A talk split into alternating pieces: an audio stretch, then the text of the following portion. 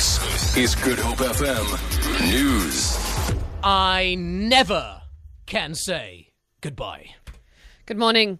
President Jacob Zuma has described his visit to Qatar and other Gulf states as a major boost for Pretoria's diplomatic efforts to attract foreign direct investment, which is critical for economic development and job creation. The president concluded his visit to the oil state yesterday. Bilateral trade between South Africa and Qatar is valued at just above 7 billion rand. South Africa and Qatari ministers signed cooperation agreements on defense, police, arts, and culture. In an exclusive interview with the SABC in the capital Doha, President Zuma inc- said increased trade with the Gulf region augurs well for the government's goal to tap into new markets. One of the things that we are interested in is to grow our economy and to have, therefore, very strong economic relations with the countries from this region.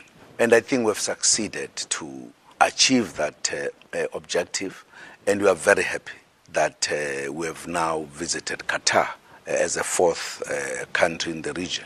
Uh, they actually look at South Africa as an important country for them to anchor, not just do business only with South Africa, but also to move into the greater part of the continent.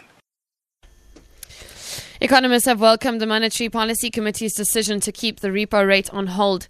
Reserve Bank Governor Lesetja Kganyago announced yesterday that the rate would remain unchanged at 7%. This means that the prime lending rate remains steady at 10.5%. Chief economist at the South African Institute of Race Relations, Ian Cruickshanks, says the MPC made a sound decision that hike interest rates, we would say, well, now you're knocking down an economy that's already knocked down. Was there any room for a, a cut in rates? No, I don't think so. With inflation running well above the uh, the top of the government's uh, guideline range, which is three to six percent, the possibility of a rate hike during the second half of this year remains quite a strong one. The Golden Arrow Bus Company says two of its drivers have been suspended with full pay following a collision in Khayelitsha on Tuesday night. At least 54 people, including one of the drivers, were injured when the two buses collided head on and then caught alight. Golden Arrow spokesperson Bronwyn Dyke-Beyer says a preliminary investigation showed that a car did an illegal U turn, causing one of the buses to swerve. She says the suspension is company policy to allow for a thorough investigation. This is not in any way an indication of guilt. It's done for two reasons. First of all, we need to investigate what has happened. We need to know exactly what happened.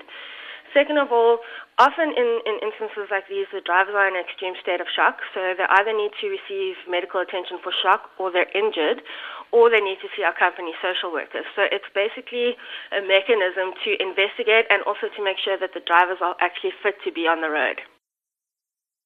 As the search continues for the wreckage from EgyptAir's plane that vanished over the eastern Mediterranean, French authorities are trying to discover whether there was a security breach in Paris. The aircraft had been en route from Paris to Cairo with 66 people on board. The BBC's Jonathan Blake reports. The focus here is on what, if any, breach of security happened at Charles de Gaulle Airport. Security was already tight and under review after the recent terror attacks in Paris. Officers on duty here on Wednesday night when the EgyptAir plane took off have been interviewed. French investigators and a technical advisor from Airbus have gone to Cairo to assist the Egyptian authorities who are leading the investigation. Lastly, in economic news, the rand is trading at 15 rand 79 to the US dollar, 23 rand 4 cents to the pound, and 17 rand 67 to the euro.